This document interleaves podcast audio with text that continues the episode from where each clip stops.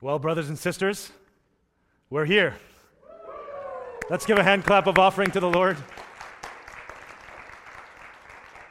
You had 10 months to back out if you wanted to, but you are here, which means you're in it. Amen?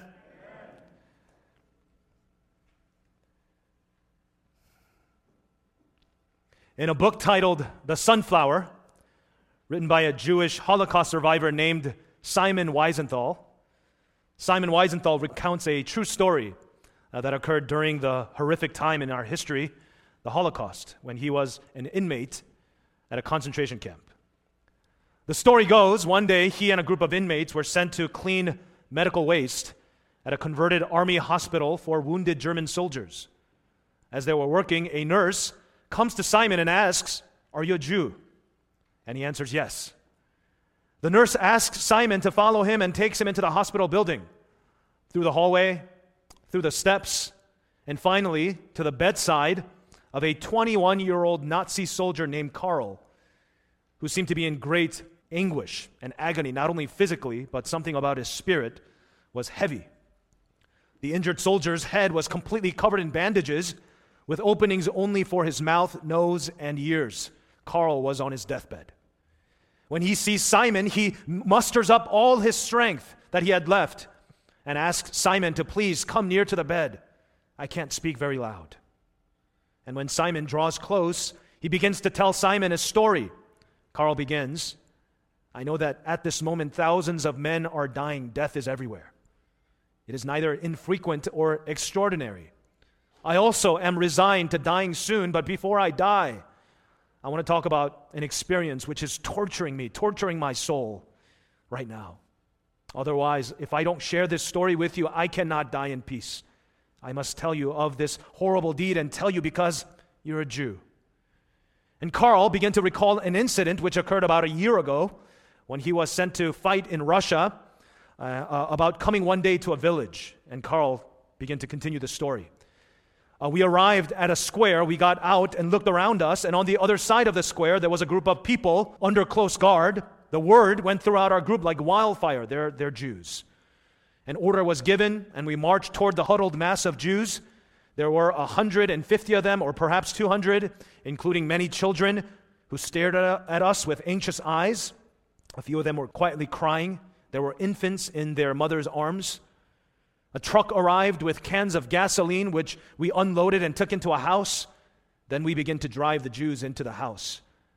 Then another truck came full of more Jews. They too were crammed into the house with the others.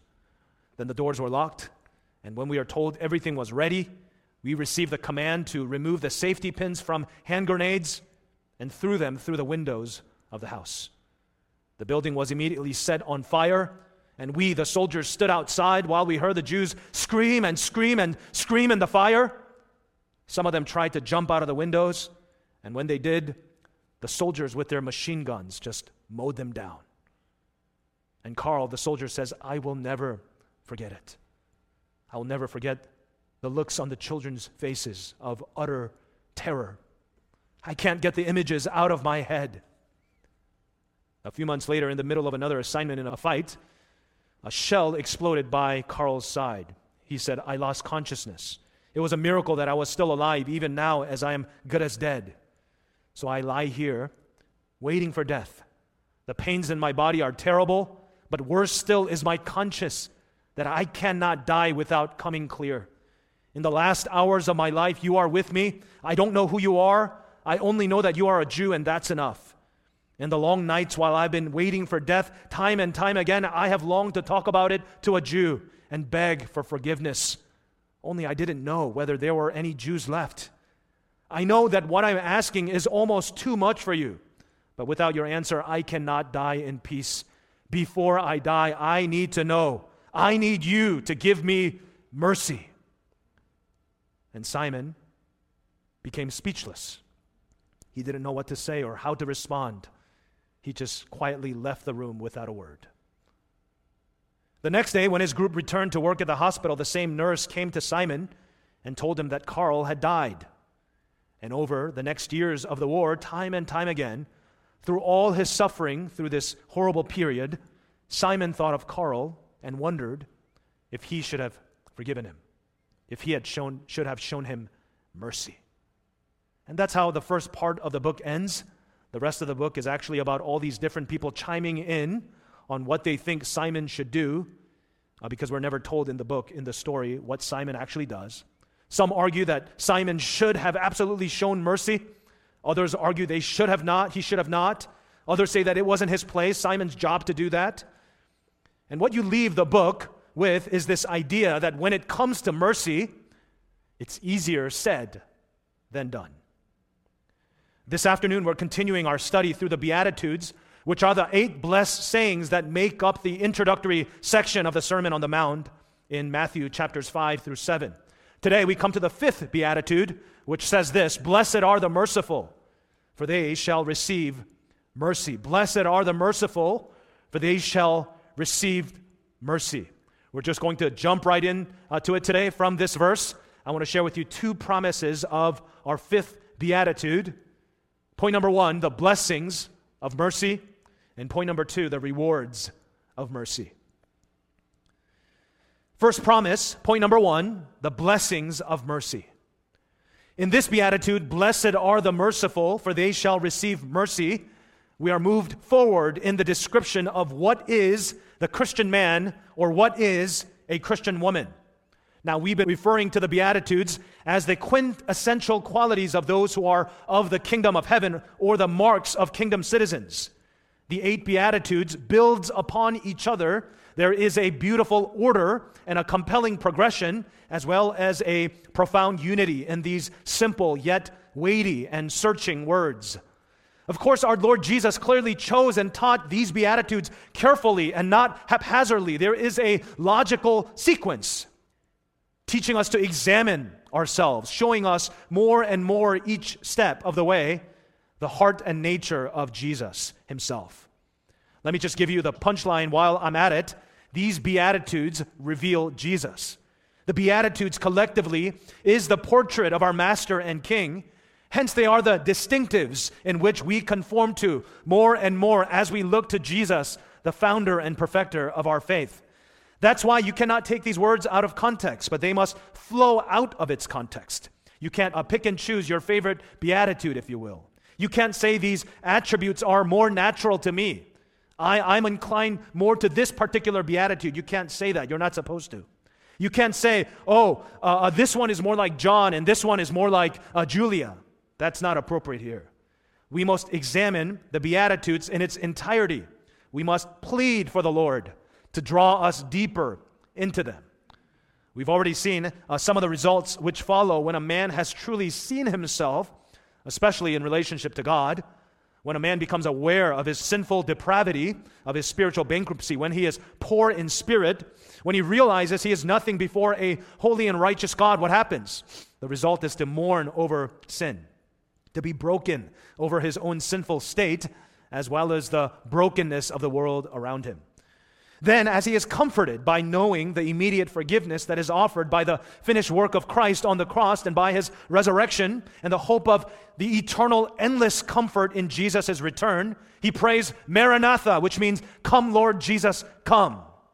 And the blessed man or the woman hungers and thirsts for Christ's righteousness. There is a desperate and continual hunger and thirst in a man who has tasted God's righteousness. If you heard the re recording of the sermon from last week, as Thomas Watson put it, every sauce of affliction on earth whets our appetite, whets man's appetite for more of God. He knows no earthly thing can fully or lastingly fill, and such a man is fully satisfied in God alone. Why? How? Because God is a generous God. He gave unto Christ the Spirit without measure. Why? So that we may be filled up in Him, that we, you and I, may be satisfied in Him alone. Jesus Christ is an overflowing wellspring of life. Hallelujah. He is an unquenchable river of life. Amen. He is our daily manna, as it says in Luke 14 15. Blessed is everyone who will eat bread in the kingdom of God. Lamentations 3 24, which says, He is my portion forever Therefore, I will hope in him. Here now in the fifth beatitude are some further consequences which are inevitably manifested only when one is a true Christian man or a woman. Here in this beatitude is the turning point, if you will, where the first four beatitudes focuses on our relationship with God. The second four beatitudes focuses on our relationship to our fellow man.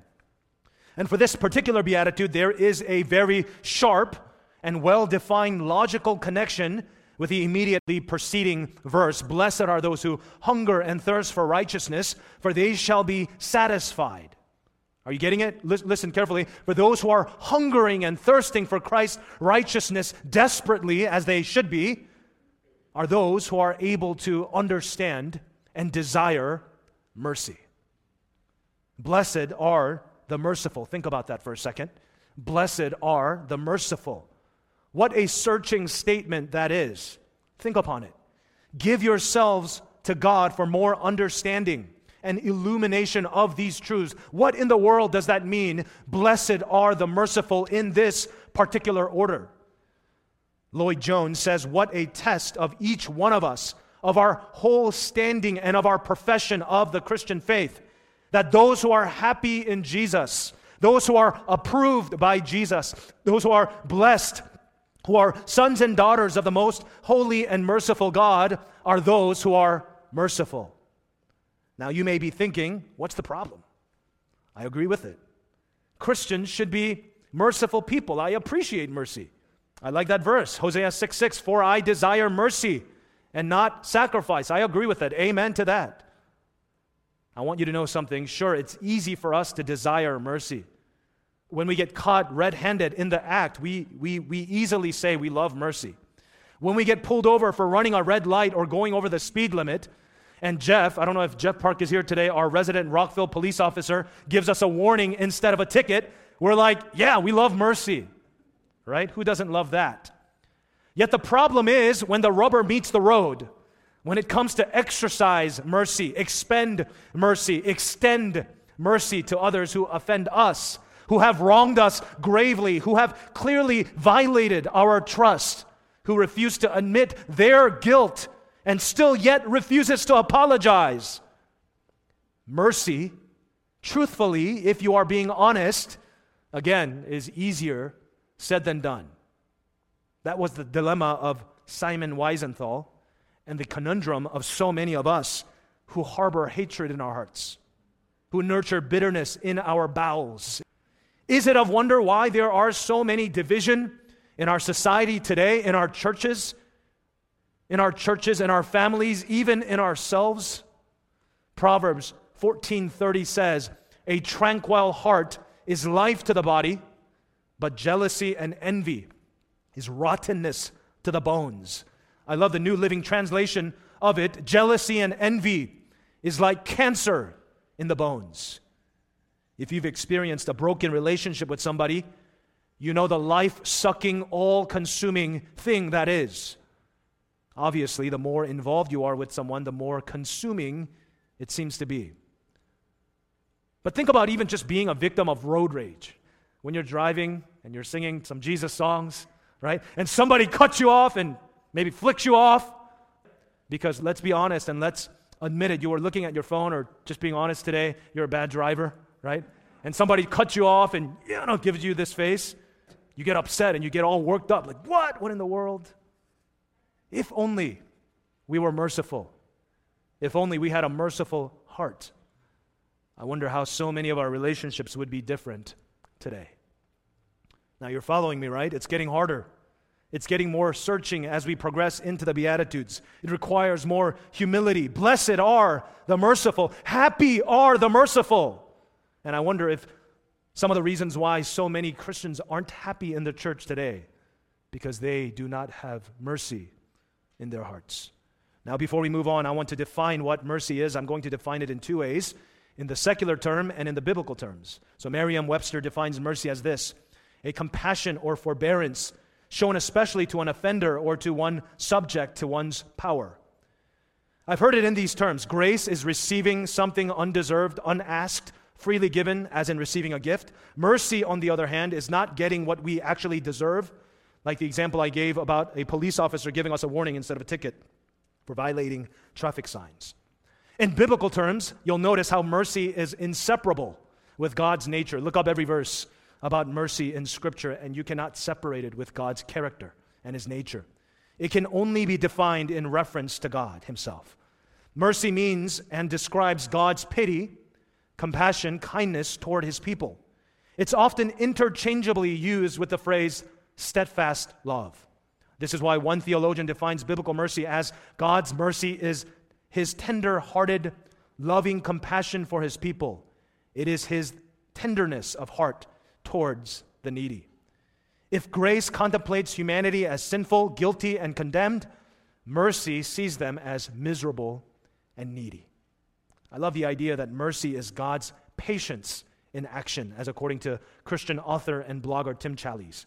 Mercy is God extending patience to those who deserve to be punished. As Challies says, mercy is not something God owes to us. By definition, mercy cannot be owed, but it's something that God extends in kindness and grace to those who do not deserve it.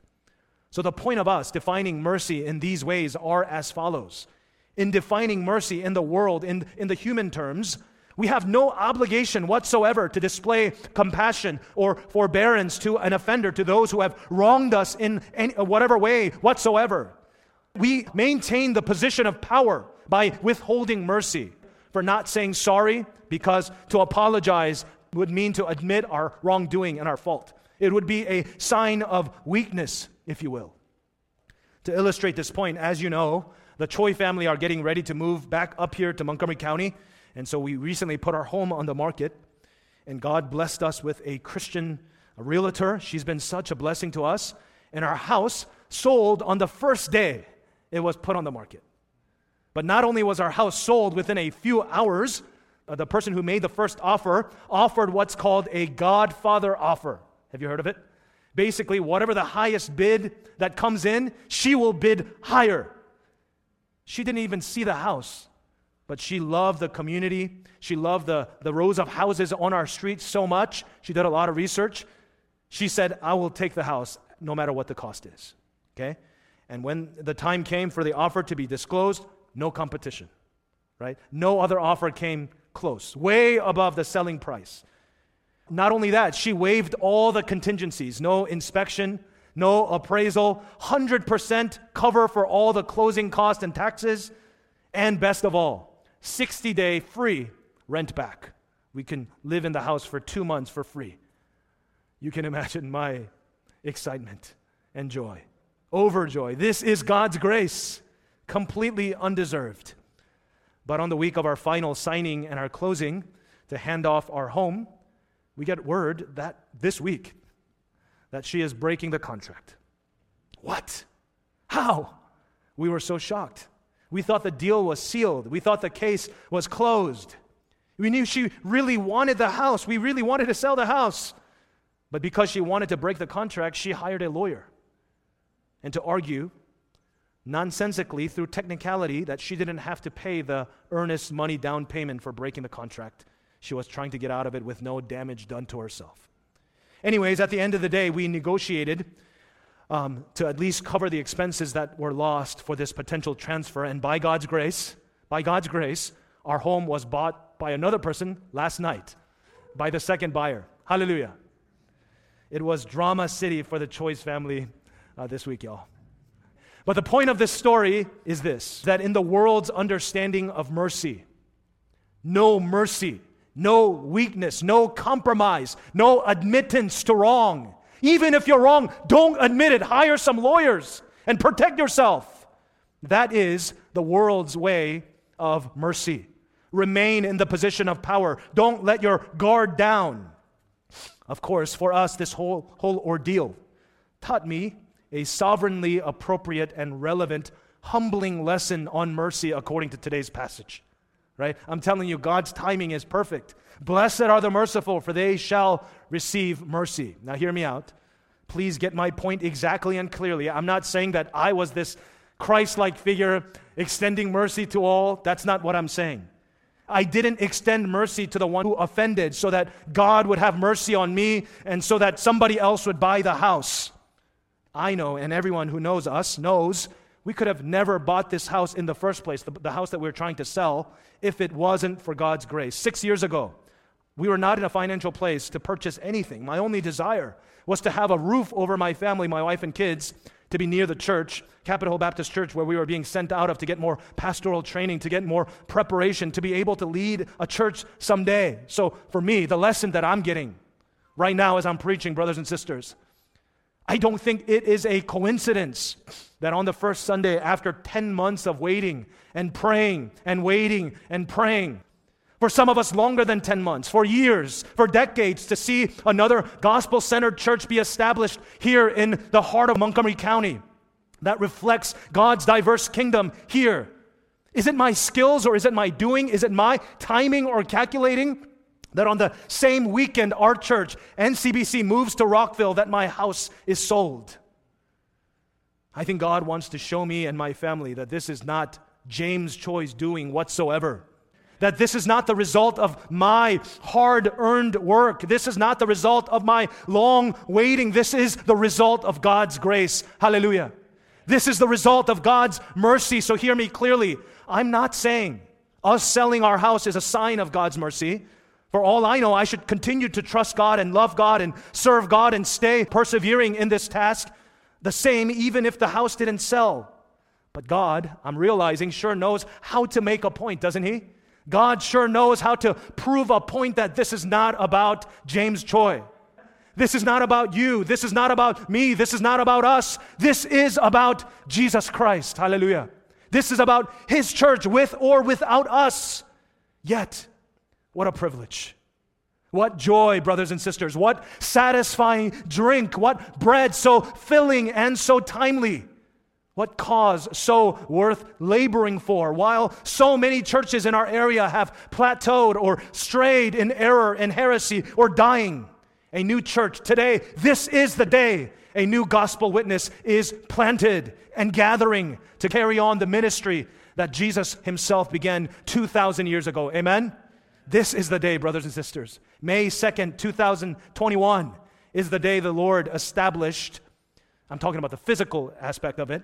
New Covenant Baptist Church here in Rockville, Maryland. This is something that we've been waiting for and praying for. Glory be to God. Amen. May this church, despite you and me, through us, advance His gospel until Jesus returns.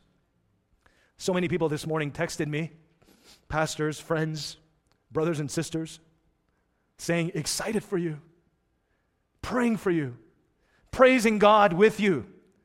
And I want to extend that grace and encouragement to you all who are here, sitting here this afternoon, excited for you, praying for you, praising God with you. He is using each and every single one of you. He is using us to extend God's mercy, to proclaim Christ's promises to southern Montgomery County. Amen? Now, what do I mean by extending God's mercy? Which is a reminder and the promise in which we are blessed. We are blessed or approved by God. We are the recipients of God's grace because of this, because of God's mercy. We know from Scripture the mercy seat is where the holy God would meet with the priest on Israel's behalf. So when you get a chance, read Exodus 25, verses 19 through 22, for example. Did you know the Greek word for mercy seat, translated from the Old Testament, is hilasterion, which is translated propitiation. It's a word we see in Romans chapter 3, verse 25, which says this God presented Christ as a sacrifice of atonement or propitiation through the shedding of his blood to be received by faith. He did this to demonstrate his righteousness because in his forbearance he had left the sins committed beforehand unpunished. Dr. Stephen Nichols of Ligonier Ministry says God desires to meet with his people, and the blood of the spotless lamb is the only means by which that meeting is possible. The mercy seat of the Old Testament and the blood sprinkled upon it by the high priest prefigured Christ to come. The mercy seat was as real as the cross to come. Christ is now our mercy seat, according to Hebrews 9. Romans 3, 1 John 2 2, and 410. Brothers and sisters, the mercy seat of God, always alluded to, the mercy seat of God in the Old Testament always pointed to, the mercy seat of God showed us and led us to the mercy of God, only and always extended to sinful human beings through the sacrifice of atonement, through the shedding of his blood in Jesus Christ, his Son. Brothers and sisters, the Bible says, the Word says, Blessed are the merciful, approved are the merciful, happy are the merciful, because our offenses and our sins have been propitiated, mercy seated, covered by mercy in Jesus Christ. Hallelujah. This is the good news of Jesus Christ. This is the best news you will ever hear. You know where I'm going, right? Don't think there goes James again with that same old gospel. Recite it in your minds with me. Preach it with me. The gospel of Jesus Christ, the power unto salvation. That God, who created all things, created us in love for his glory and for our happiness. But man, tempted by Satan, chose to be a God unto ourselves deliberately disobeying God's word, choosing death over life again and again and again. As a result, we were separated from God, entirely helpless and incapable of saving ourselves from the vain and dissatisfying power and curse of sin. But God, in His mercy, in His mercy, in an undeserving act of steadfast love, had a plan from the very beginning to forgive us, to forbear us of our wretched sins in order for us to know his great redeeming love. His plan was to send his own son, Jesus Christ, who is truly God and truly man, to live the life that we could not live, to die the death that we should have died. He took our place as a substitute on the cross for our sin. He paid the debt. He propitiated our sins and satisfied the wrath of God towards sin that no amount of sacrifice could ever pay, that no pure blood of sacrificed animals could ever cleanse a payment we would have paid, rightly paid in eternal hell. Jesus paid it all. By his sinless death and perfect sacrifice, it was finished once and for all. He was dead, he was buried, the tomb was shut. They thought it was over, but it wasn't over, was it? On the third day, Jesus Christ rose again from death, which meant that Christ defeated sin and Satan, which meant that the power of sin, Satan, and death was no more, and all who would come to know his mercy would come to repent over our sin, which is simply an acknowledgement before God I am guilty. I have wronged you, God. I have wronged others. I have wronged myself. And it is a plea for mercy. Help me to look to you, Lord. Help me to look to Jesus. Help me to trust in him with my whole life. The promise of the gospel is that you will not die and go to hell as we rightly deserve, but participate in his resurrection because of the finished work of Christ. To live here on earth an abundant life until he returns when you and I will be with him in eternity.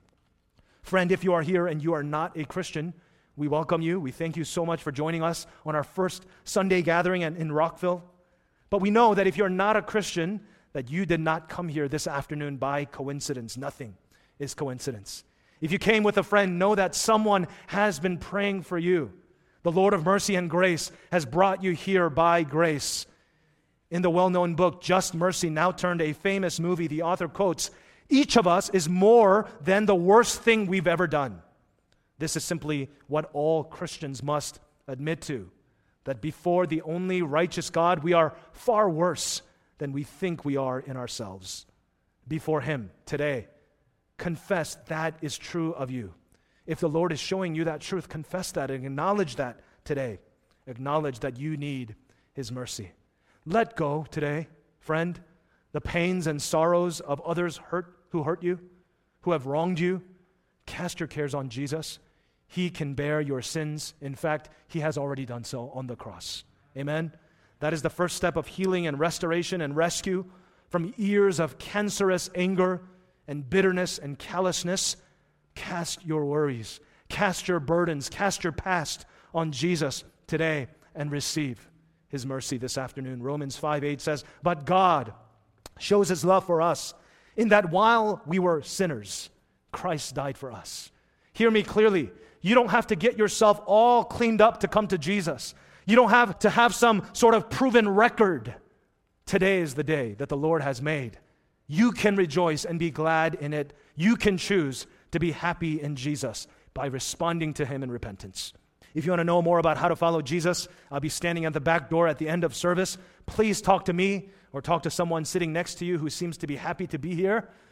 And fellow NCBC members, be on the lookout for any unhappy people here this afternoon. Make sure to bombard them after service because we want nobody here today to leave here unhappy in Jesus. Brothers and sisters, Christians are sorrowful, yet always rejoicing, according to 2 Corinthians 6.10. 1 Thessalonians 5.16 says, Be joyful always. This means no matter what season of life, no matter what trials or circumstances, what conflicts come our way, Christians have a reason to rejoice. The only reason Christians aren't joyful is because you've allowed something or someone to rob you of that joy from you. Jesus says in John 15, 11, I have told you these things so that my joy may be in you and your joy may be complete. Amen? Better yet, some of you need some joy therapy this afternoon or this week because it's hard to be around Christians who aren't joyful. Here are some verses you can meditate on Psalm 16, 11, Psalm 35, Psalm 126, 5 through 6, Isaiah 61, 10, Zephaniah 3, 17, Habakkuk 3, 17 and 19, Romans 15, 13, James 1, 2, Galatians 5, 22, Philemon 1, 7, Romans 12, 12. There are so many more verses on Christian joy and contentment. If you didn't write any of those down, go listen to the sermon again. You need these verses. Better yet, brothers and sisters, if you have lost your joy in Christ, consider if you have not remembered the mercy you have obtained from the Lord. Consider if you have not been extending mercy to other brothers and sisters who are believers, or worse, to non believers. Some of you may think, You don't know me. You don't know my struggles. You don't know my past. If you are a Christian, if the Lord is your mercy seat, I know His mercy is your mercy. I know His joy is your joy. I know His hope is your hope this afternoon. So drink deep and feast in His righteousness. That's the blessing. Point number one. Point number two, promise. Number two is much shorter the awards of mercy. Blessed are the merciful, for they shall receive mercy.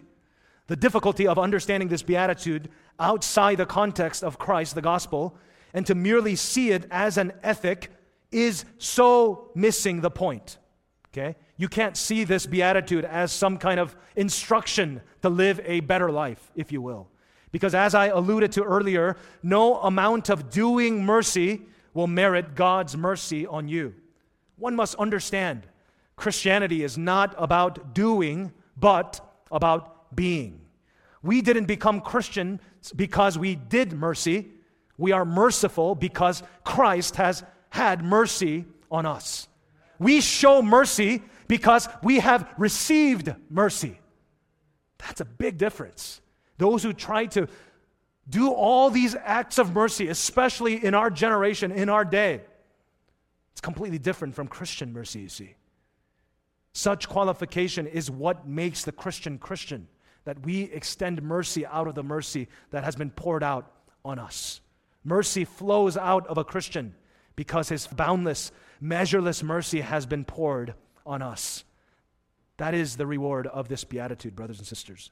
That those who have experienced mercy continues to be conduits or pipelines of his mercy. Merciful people don't conjure up mercy in themselves. Merciful people are people who have been extended mercy and continues to extend that mercy to others. Merciful people are forgiven people. Merciful people are those who understand the gravity of their own sin and the gravity of other sins around them in the world. So just imagine someone who claims to know Christ, but yet continually fails to extend mercy. Such was the parable of the merciful slave in Matthew 18, verses 21 through 35, was it not? The slave owed his master an immense sum of money in today's currency, about $20 million. The debt was impossible to repay. So he pleads with his master, who, with amazing compassion, forgives him his entire debt. Incredibly, shockingly, however, the wicked slave goes out and finds another, a, a fellow slave who owes him $2,000. And what does he do? The wicked slave throws that guy in prison. Well, another slave reports this injustice to their master, and the wicked slave is summoned. In Matthew uh, 18, verses 32 through 35, the master says, You wicked servant, I canceled all that debt of yours because you begged me. Shouldn't you have had mercy on your fellow servants just as I had on you?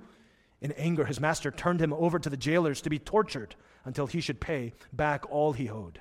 This is how my heavenly Father will treat you unless you forgive your brothers from your heart. Brothers and sisters, these words, though hard, violent, confronting, and surgical, as what one commentator says, are written mercifully to us, for us. It's a warning for any Christians who claim to know Jesus, yet acts unmercifully toward others.